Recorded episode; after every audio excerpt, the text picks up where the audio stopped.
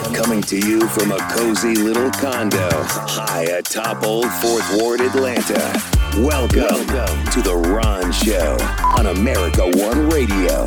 Here's your host, Ron Roberts. All right, and a good Thursday morning to you. Welcome wherever you're listening on the America One Radio app, AmericaOneRadio.com, wherever you podcast. We appreciate that.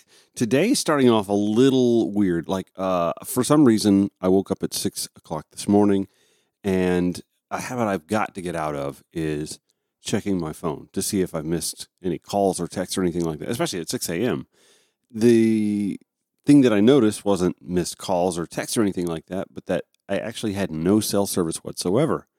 And I don't know if it's my uh, my humble upbringings or what, but I thought, did I pay the bill?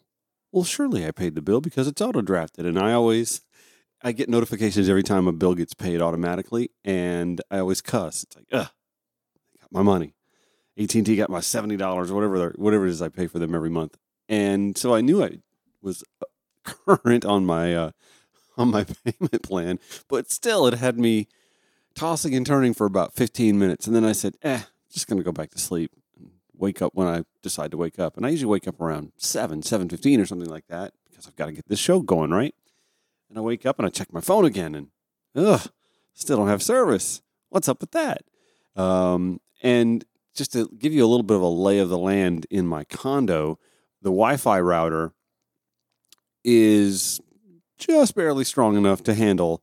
Uh, there's three televisions in the condo and uh, the laptop um, and not much else. For whatever reason, my iPhone says, eh, not enough Wi Fi for me to go on Google and see why I'm getting an SOS signal on my phone. And then I come out to the living room where I do the podcast and my laptop's still connected to the Wi-Fi. I, I Google to find out what's going on with my cell service and Fox News is what pops up. Cellular outage is being reported nationwide. The tracking website downdetector.com is reporting more than 32,000 outages for AT&T customers. We're also hearing reports of customers with AT&T are struggling to uh, call 911, and that is a problem. That's not good. All right, more than 800 outages also reported for Verizon and T-Mobile users. It's unclear what caused this outage. There has been no word yet from any of these major cellular, cellular networks. Did I'm- you have a problem this morning, Pete? I didn't By the way, notice it. welcome. Uh, but great to be here. I did not notice it, but a lot of people have. Yeah, and I- it's coast to coast. It's not the kind of thing where it's just happening here in New York. Apparently, reports are it's all the way to L.A., maybe international too. Uh. I, I see uh, L.A., Dallas, Atlanta, uh, San Diego, San Antonio, Chicago, San Francisco, and Honolulu. So, what about uh, Surfside Beach in South Carolina? Lawrence, uh, poll the audience. Ask for the hands if anybody's having a cell phone problem. Yes. Yeah, let, us ask the folks here. Okay, who's having cell phone issues here today? Who has AT&T? Raise your hand. AT&T, cell phone issue. What about Verizon? who's having some Verizon issues today? Okay. Yep. Yep. So Yeah. pretty much everyone, guys, is having the same issues. Lawrence- Thank God for the Wi-Fi network, because Yeah, I that's what we're using. Yeah, I was going to say because it's the data. Uh, Lexi, our assistant, she came in this morning and she said, My data's not working, but when I get to Fox and I turn it on Wi Fi, my phone works now. Yeah, so uh, thanks for that report from the Golden Egg in Surfside Beach, South Carolina, Fox News. This reminds me of a movie we just all panicked over here in recent months, right? Does it not? Does that not make you think of the Julia Roberts Netflix movie? Remember this? I went online this morning and I rented us a beautiful house out by the beach. I figured if I made the reservation and packed our bags, it would eliminate most of the reasons to say no. Oh, this is nice. Kids look so happy. The Wi Fi isn't working. Uh oh. Get a pad. I'm so sorry to bother you, that this is our house. This is your house. But they verbo to you, obviously. We were driving back to the city, then something happened. You want to stay here, but we're staying here. We need to get them out of here. I need to think everything's gonna be okay. Everything is gonna be okay. Isn't So it? all this services go out. Trains and planes and boats are crashing and yeah. Something is happening, and I don't trust them. Yes, leave the world behind. Remember that? Is this the start of leave the world behind? I mean, I think I'm kind of screwed because I only have half a tank of gas. Maybe I go. See, this is the where, this is where the panic starts, right? You uh, you run to the store, you get whatever necessities you need, cans of Hormel meats, and, uh, and I'm gonna maybe wait this out till noon, at which point I'm screwed. Uh, Now, I'm sitting here looking at uh, downdetector.com, and you can see where there starts to be a spike in reports of outages uh, somewhere in the 4.30 to 5 a.m. time frame. I think that's naturally just folks waking up and realizing that they don't have service and reporting the outage. And then you see spikes leading up to right about the time that this show begins its production, which is in the 8 o'clock hour. When you look at uh, the live outage map, yeah, it's it's coast to coast. Uh, it looks like the most heavy concentrations of outages are in North Carolina, uh, North Georgia, Metro Atlanta being the radiating hot spot there. It looks like uh, the Gulf Coast of Mississippi and Houston, Dallas Metro, Northeast Oklahoma, and Southern California right now, where most of AT&T's problems anyway are detected according to downdetector.com. This reminds me, by the way, of an article that I read when that movie was hot, uh, Leave the World Behind. Uh, Margie Murphy wrote this uh, for Bloomberg and sort of made me feel better. I was able to sleep at night. I mean, I, I, that, that scenario really sort of chilled me a little bit. And maybe it's just because I like apocalyptic storylines and TV shows. I'm Walking Dead fan. And, and I saw, well, obviously the way they adapted, the way the world just kind of went into chaos within days. And so I guess I'm susceptible to thinking the worst in situations like that. Uh, anyway, uh, her story headline Why the Hack and Leave the World Behind is chilling but unlikely. She believes that much of the world is more prepared for a hack than that movie might have suggested. Uh, she wrote, in Leave the World Behind, a much hyped Netflix movie starring Julia Roberts and Ethan Hawke, hackers attack the U.S., sending the country into an apocalyptic mess. Shipping container ships plow into the beach. Thousands of uh, hijacked Teslas pile up on the roadways. That was that was pretty gruesome right there. Uh, as the credits roll, society teeters on the brink of a civil war. But could it really happen? She writes. The film, based on a 2020 novel of the same name and counting Barack and Michelle Obama as executive producers, arrived on the streaming service during a barrage of real life hacks and dire warnings. A Russian cyber attack on a Ukrainian telecommunication company cut civilians there off from basic communication and critical alerts about Russian shelling. A hacking group linked to Iran's military recently compromised U.S. water utilities, though the safety of water wasn't affected. Russia, Iran, not like we haven't been having some issues with those two countries, even more recently than when Leave the World Behind came out, right? Some of the scenes from Leave the World Behind, such as the Teslas piled up on the roadway, are, quote, far fetched, according to Margie Murphy. Uh, that is, according to Jasson Casey, Chief Executive Officer of the authentication company Beyond Identity. Okay, I feel better about that. In a world of self driving cars, quote, it's not hard to imagine exploiting the core software of a company like Tesla, Casey said.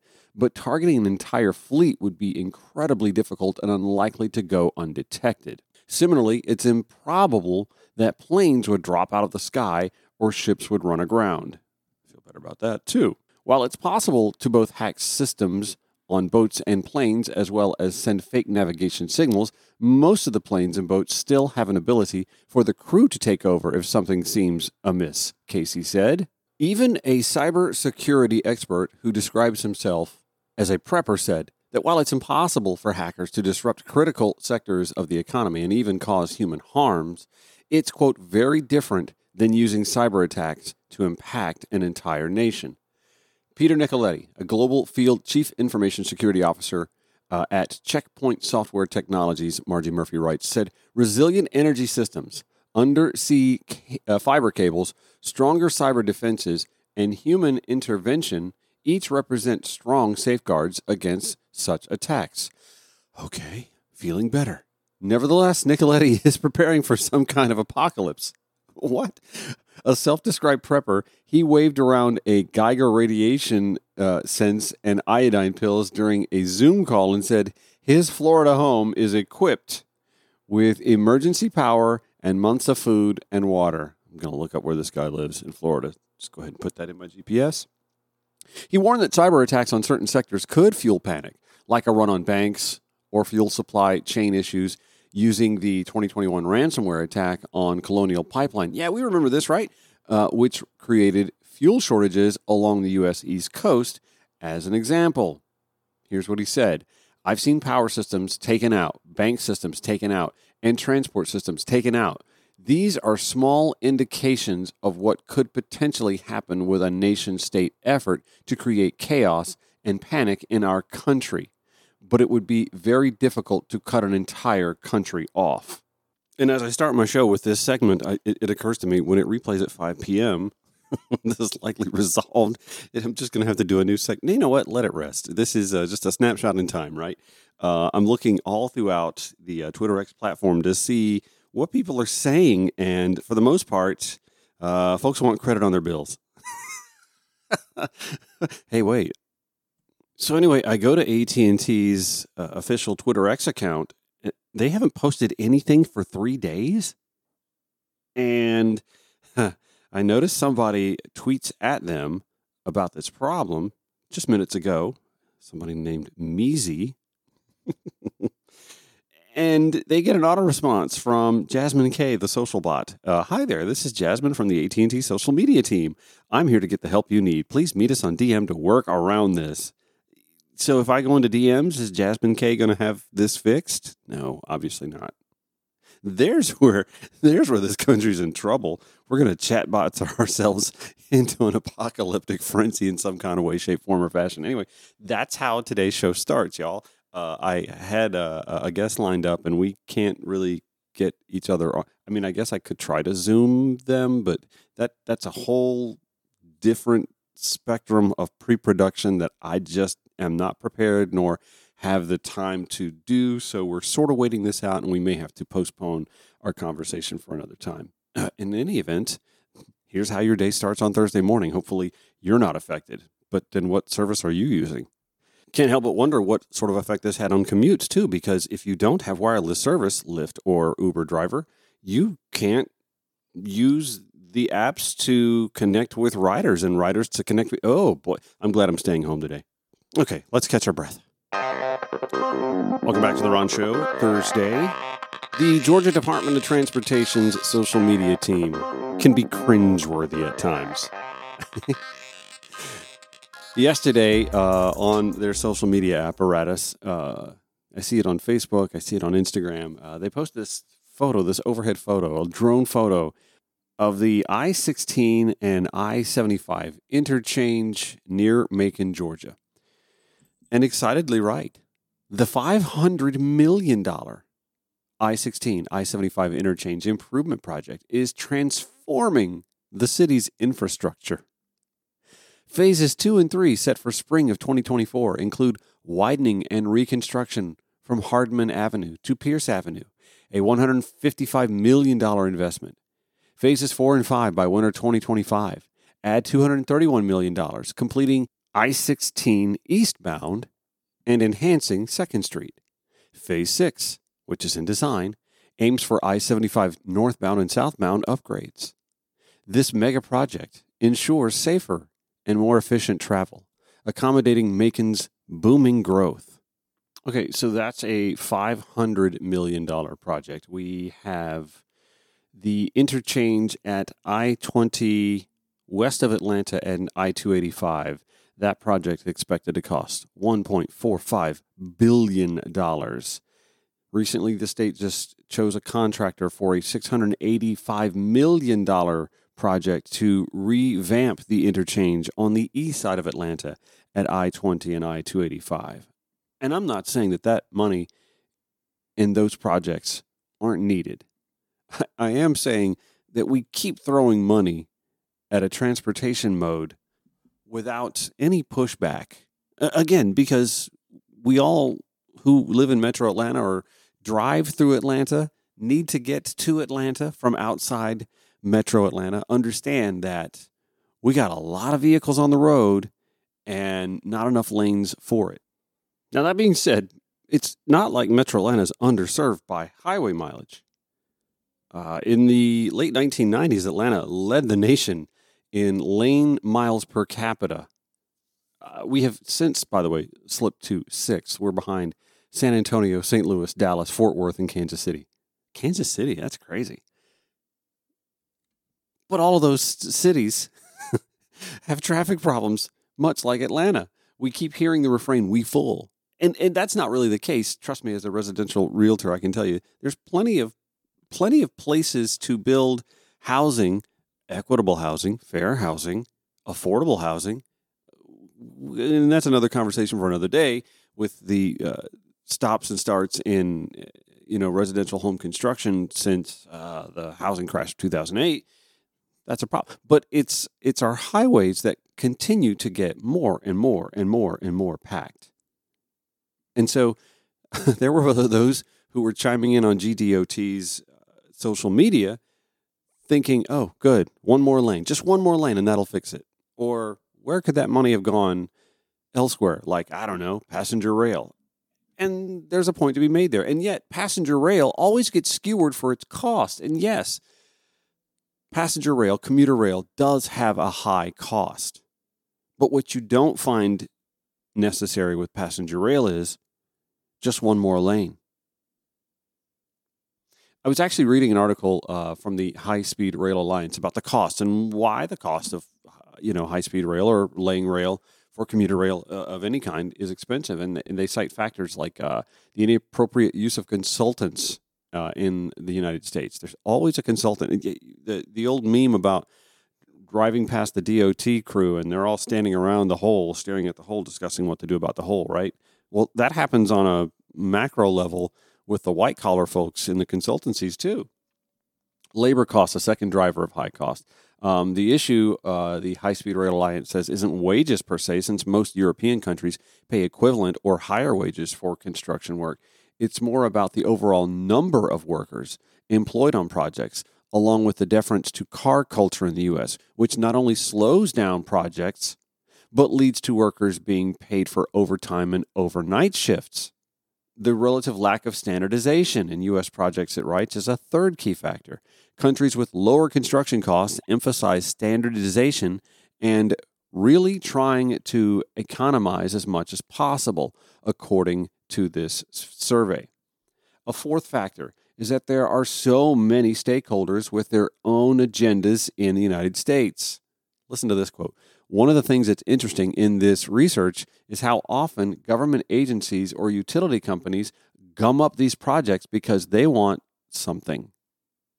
There's all these opportunities for extraction, and there needs to be someone at a high enough power, like a mayor, who is saying, cut the crap, we need to get this done. You can't keep trying to extract more and more bribes from these mega projects. Yikes. They summarize together, these factors create a dysfunctional cycle.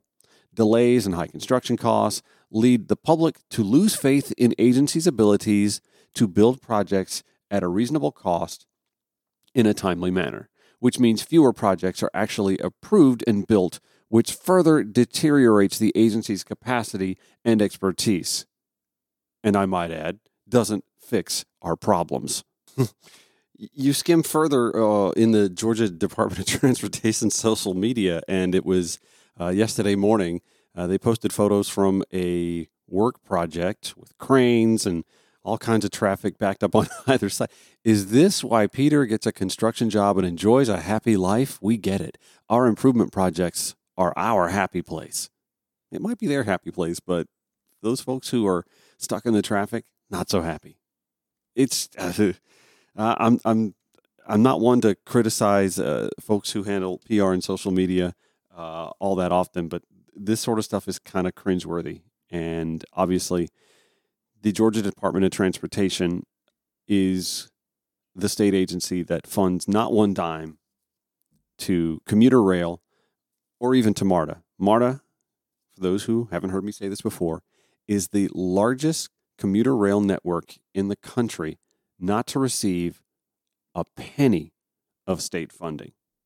Folks who wonder why we don't have MARTA taking us to Kennesaw, to Roswell, into Gwinnett, down to Clayton County, you know, using rail service anyway, out to Douglas County, encircling the city, following along I 285. Why wouldn't, what a world to live in that would be if we, if we had those options.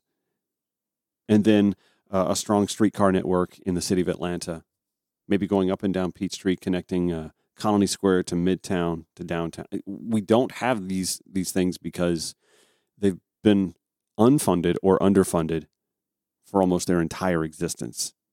And a lot of that is steeped in silly old racist tropes, but that's a, again another conversation for another day. Back after this, The Ron Show on the America One Radio app, AmericaOneRadio.com, or wherever you podcast. Broadcasting five days a week to make common sense common again. This is The Ron Show on America One Radio. Uh, yesterday, the Georgia State Senate Subcommittee on Education and Youth took up SB 154. It's a library censorship bill. Uh, Marissa Pyle uh, tweeting that uh, we heard uh, a lot about this yesterday with a lot of general nonsense speckled with some truly alarming quotes about, quote, limiting the public school's authority over a child and absolute parental rights. I want you to listen to this one parent who spoke uh, to censorship and the use of the word homosexuality looped in with sexual acts. My name is Jennifer Hadley. Um, I don't have the latest version of this bill, but I do have some questions. Uh, the definition for sexual conduct includes actual or simulated acts of masturbation, comma, homosexuality, comma, intercourse, and carries on. So it reads that a definition of sexual conduct would be actual or simulated acts of homosexuality. I have gay children. My children are not unclean. A book depicting them holding hands or kissing another boy is not unclean, and they deserve representation in our libraries. There is nothing wrong with my children. And I need y'all to vote against this bill. Thank you for your time. Wow. Thank you.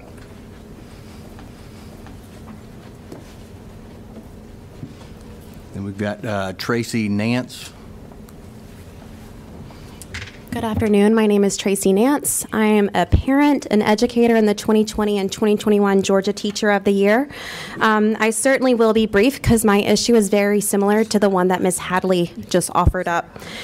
I, the problem here is including a whole legal human being someone who is born homosexual into this definition of sexual conduct. My last principal, you know, principle of the principal of Georgia even is homosexual. And to even to say that he is a human being, his person, his beliefs is wrong. What next what follows this bill? Will people become illegal to be in schools if they have a certain background? Approximately 10% of the Georgia's population identifies themselves with the LGBTQ plus community. And when I'm looking at Senate Bill 501, for example, the Ten Commandments bill that purports to put the word adultery in elementary schools, if a fourth grader asks me what the word adultery means, does that not touch on sexual conduct itself? If we're going to use the same definition as homosexuality? This bill is absolutely not what Georgians want. And more importantly, it's not who we are. I have students in my class who come from families of LGBTQ plus community members, and it's just, it's insulting and heartbreaking. And I think it's high time that Georgia follows along in middle of the road politics. Thank you.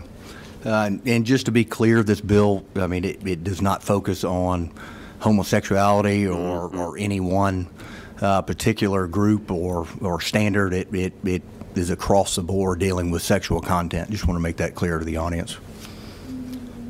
So, I was going to ask the previous person, just in the nature of this discussion, is is the word she referred to homosexuality being called out as, as, as a. Where is that in here? It is one of the definitions of sexual conduct, and it's described explicitly. What, what line number are we talking about?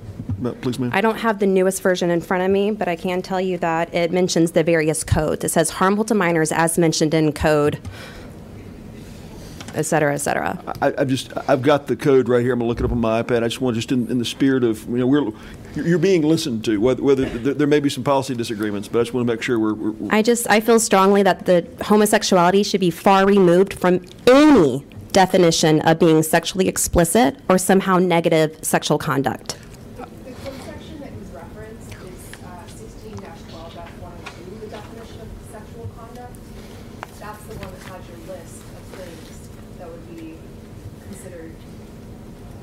I, I have a fourth grader who has four moms because her mothers, who were legally married in this state, by the way, have split and remarried. Am I supposed to tell that child that her family is sexually explicit? Well, I, mean, I, I, don't know. Yeah, that. I, Mr. Chairman, I don't want to take this too far. I just the if there's acts of heterosexual intercourse or acts of homosexual homosexuality that is sexual. That, that, that is sexual behavior. So is marriage between a man and a woman, though. Right. My, my, my point is, I'm try, trying to understand the complaint. Are, are we? I, I, I want to. I mean, are we trying to, pro, in a probative way, get to some real language, or is this just a criticism of that we're taking the bill up in general? I no, mean, honestly, I just think that this is taking it a step too far to include members of our state. You know, like I said, 10%. We can't include them in this. And my concern is that this would be extended to books like And Tango Makes Three, where there are two male penguins and they take care of a found penguin chick egg, right? That's just not appropriate. And we can't let this kind of law, which, just as Senator Sims says, none of us want to put you know, inappropriate or irrelevant material in front of kids. That's just not what educators are here for. But we're taking you at your word and we're taking your, your word seriously. So I want to understand how the word operates in law. I mean, if this is a, if you're just saying we don't like this bill, we don't like the fact that we're talking about it, I, am going to give you more respect than that. Okay, so I want to understand how that word in 1612-102, I'm, I'm going to pull it up right here, how it operates. And if it's just listing a series of sexual acts, which may be heterosexuality, homosexuality, oral sex, a whole, whole host of things, I don't think anyone here, no matter where you're on this bill, would say that that's not sexual behavior. I mean, it's sexual contact. I mean, Is the word adultery sexual conduct then? I don't know that it is. Um, it, it, depends. I mean, an act, I, th- I, think an act of adultery could be there could be touches that's not sexual. I think sexual conduct tends to. I mean, there's a definition. I'm going to look this up. I just I want to understand what you're you're saying that a word operates in law in a way that's distorting the bill, or are you just mad at the bill? That's what I'm no, I think, and I appreciate you for wanting more information there. What I'm concerned about is including the word homosexual in those terms in that definition is going to result in people wanting to ban books that have but, any depiction whatsoever of a queer relationship. But but 1612-102 is not in this bill, it's an existing law. So existing law defines acts of homosexuality as sexual conduct. So how does this bill change that? So would the penguin be penguin book be allowed, the one that I mentioned? Because there are there's no sexual conduct in the penguin book whatsoever. Well, we would have to, you know, I mean, you're asking us to, I'm just, to rate a book. These know, books have been banned in other states. I mean, it's, it's, very clear, you know, it states, you know, sexual conduct, which means uh, actual or assimilated acts, uh, masturbation, homosexuality, sexual intercourse, talking about heterosexual. I mean, it covers all that. So it's not targeting any one particular group. And then also, it, you're asking us to talk about a book that we're going to have present here to view, but we're going to have to move on. Thank you for your testimony. Uh, next up is uh, Sarah Blackwell.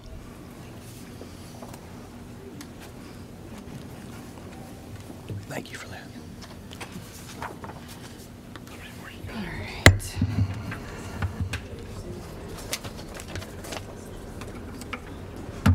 All right. Good afternoon, Chairman um, and members of the committee. My name is Sarah Hunt Blackwell. I'm the First Amendment policy advocate with the ACLU of Georgia. Um, I, I wanted to take just a little bit of time to kind of clarify um, what Tracy was just saying. The the code um, that's referenced is 16-12-102, subsection 5.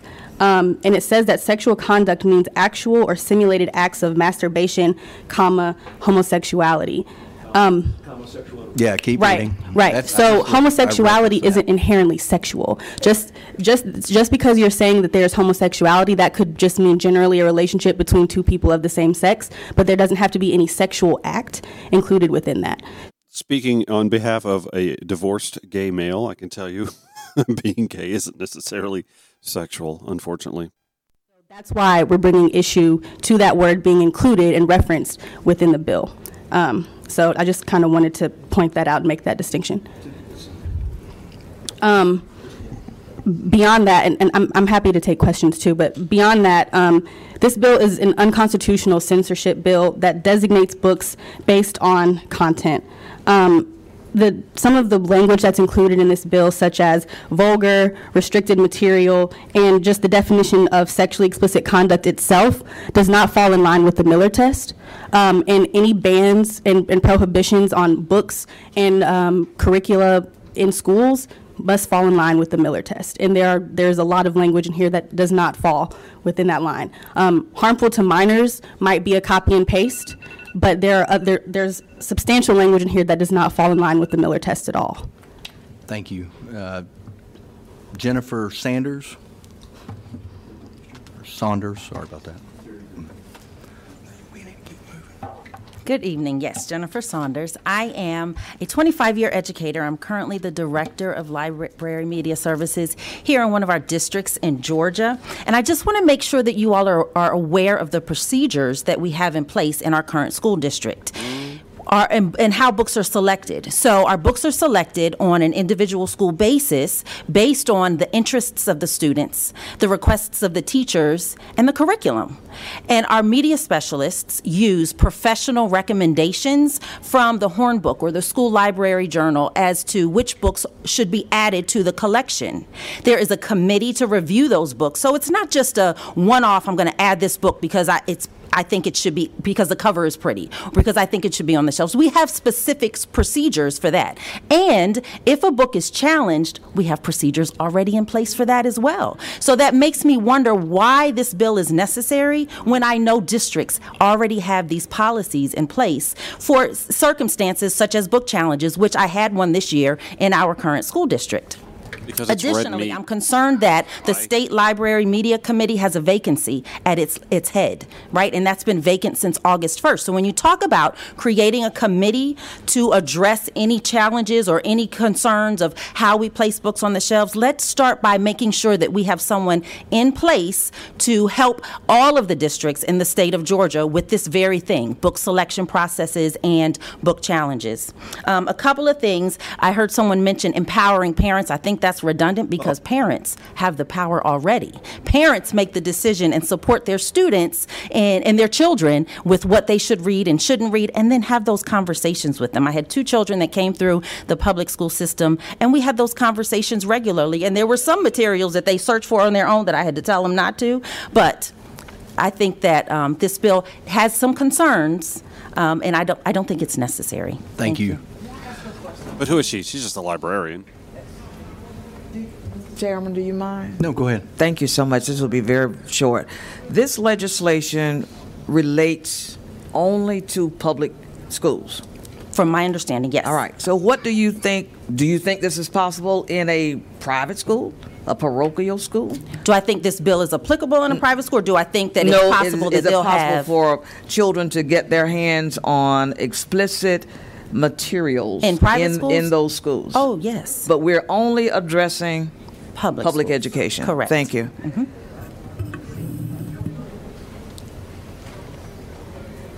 Uh, next up, our last speaker is uh, Nora uh, Benavides. Sorry if I mispronounced that. You were pretty close. And yesterday you got it correct. Um, it's great to be here again. I'm Nora Benavides. I'm on the board of the Georgia First Amendment Foundation. Um, and I'm here in my capacity as a board member to oppose 394. I want to talk about four things. One, the text of 394 has really mixed a lot of different definitions together.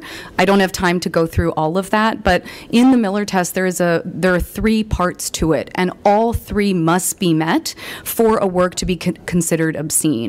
The third piece is what I want to focus on, and that is whether the work taken as a whole lacks serious literary, artistic, political, or scientific value.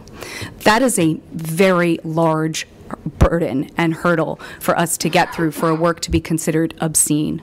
Um, and within that, then, given that all three must be um, required, all three elements, I worry that this bill conflates several different definitions. Second is the issue of where non minors, adults, are already in schools, 18 year olds, let's say, um, that are already in a high school, they've been held back or something else. The Supreme Court has found that when trying to regulate harmful content for minors, the government cannot reduce the level of discourse to that of what they call a sandbox box when some students are not minors. That means that they cannot reduce the adult population to only what is fit what is fit for children. Uh, I want to talk a little bit about the vendor issues, and I have not seen the updated language. I haven't seen the text. So, um, based on an hour ago, I saw that the provisions mandating that boards of education use vendors that provide ratings of books, that is needless, since even if a small percentage of a primary instructional material includes sexually explicit material, that will not rise to meet the Miller test.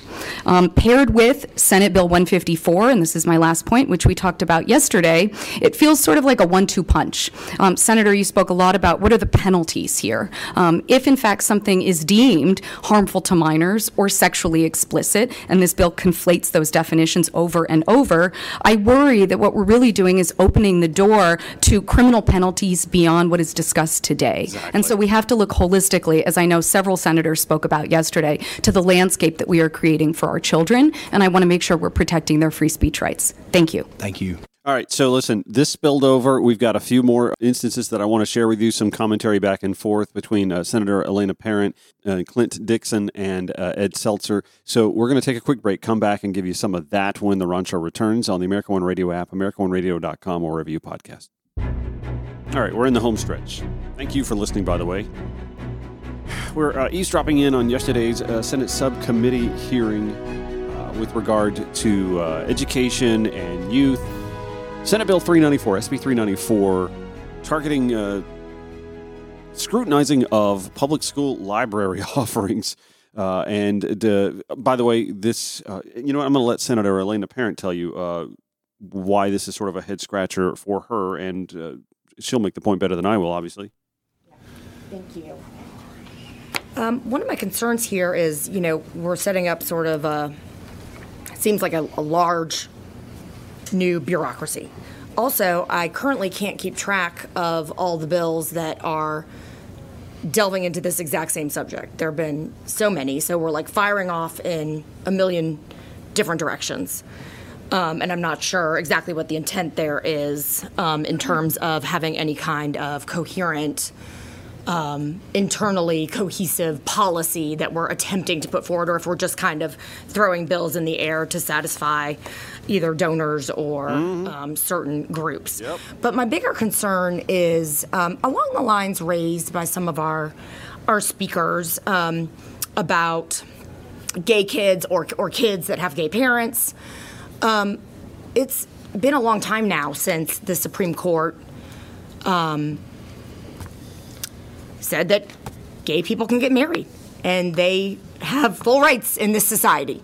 And there are going to be children in schools whose parents are gay. And there's no way to, as much as many groups would like to, reverse that or exclude those folks. There's simply no way. Boom. And what I see here on this list that I'm out of a lot of groups with with any gay content and any content dealing with racism. And so it's like an attempt to indoctrinate values. Yep. The claim has been, oh, there's all this indoctrination. Well, there's a lot of indoctrination in trying to wipe out discussions about past history, mm-hmm. racism, mm-hmm. or gay kids, and it's not going to happen. Okay, it's not going to happen. And learning, we only can all be in our own skins, right? You only go through life with your own experience and your own perspective. Education and learning, and dare I say, reading, is about broadening that because all of our perspectives are important, but they are not complete. And a lot of people driving this think that they have the only one God ordained perspective on life, and that's all they want to hear about, and that's all they want kids to know, and it's never going to work. Thank you, Senator. But this is talking about books and sexual material in books. You went off on a tangent that didn't even pertain to the bill. Um, no, the homosexuality part is exactly pertaining to this bill. And I've got a list. It has to do with sexual content in books. Okay, I understand there's a. Heterosexual, homosexual, any of that. We don't want to expose our kids to any of that when they're minors. They don't. There's no business for them to be looking at any of that. You can say that, Senator, but the problem is the word is, the word homosexuality is not about sexual behavior. Yeah, Continue reading the definition. You need to finish reading it as it goes through. There's a comma after that, and it goes. Yeah, thanks. Yeah, go ahead. Ed Setzler. Thank you, Mr. Chairman. As we consider action on this, perhaps, uh, I just wanted to address what was raised by Senator Parent to those. I know there's people who are here in the audience, I know there's people here in Georgia. Um, I want to challenge the premise that, um, again, my, my friend, the lady from the 42nd, 42nd, um, raised. Um, this, this is not about donors. This is not about certain groups. This is about parents who've come to us across the state, no matter what district you live in. Parents have come to us and say, there is an there seems to be a, a, a rising onslaught of content that would not have been in our libraries in previous years. Parents of kids older age, younger age. Um, they're saying there's more and more now at our, coming at our kids, both in the library and also through electronic media. Help us. We can't we can't get our hands around this. Our school board leaders, maybe school board members, feel like they're they're paralyzed and not really able to, to address this. This is addressing a real problem. I think everybody here would agree there's a threshold of what's appropriate for kids and what's not. We might draw the threshold, the line in a different place, but as the senator from the eight said earlier, there's there's no one wants to bring in stuff that they think's bad. We might draw the line in different places. I want to challenge the premise that this is some effort to to, to somehow marginalize, in, in, in the senator from the 40 seconds words, gay kids or exclude people. That's false. It's, it's false. I'm not. Uh, we will have quorum in here. Uh, the senator speaking. Please do I- not I think- interrupt. It, it it was raised by one of the people that testified. That's why I asked the clarifying question. We're not singling out any specific act of sexuality. We're simply saying there's a broad array of sex acts that are not appropriate for certain age groups. And we need to have a process to get our hands around this so the values of our communities and our parents can be brought to bear in our schools. That's The problem is, again, the word in and of itself, I mean, literally abandoned on its own, excluded by commas on either side. The term homosexuality is to give a broad opportunity for those who wish to ban books to simply ban a book because of the existence of homosexuality in the book. That's the argument being made. And oh, by the way, cogently and substantively, and from an informed and educated group of folks who gave comments. And so naturally, it passed in the Republican led subcommittee by a five to one vote with abstentions. You can't make this stuff up. So it'll go back to the Senate floor for a full vote, and then there'll be crossover day, and the House will get to kick this around too, and we'll see where it goes. Just the party of limited government looking to set up a bureaucracy to police your school's librarian. If your school even is blessed enough to be funded well enough to have a librarian, I guess I should say. Full disclosure, I actually texted Senator Elena Parent last night, thanking her for sticking up for the LGBTQIA plus youth and their families or families of the LGBTQIA plus. It's moments like these I have to remind myself that it's 2024 and not 1964. Anyway, that's going to do it for the Ron Show. Replays 5 to 6 p.m. today on the America One Radio app, AmericaOneRadio.com, on demand on the Progressive Voices Network now, by the way. Show notes at RonShowATL.com and back here tomorrow, 9 a.m. to 10 a.m. on America One Radio. Listen wherever you podcast, too. Thank you for doing that. Have a good one.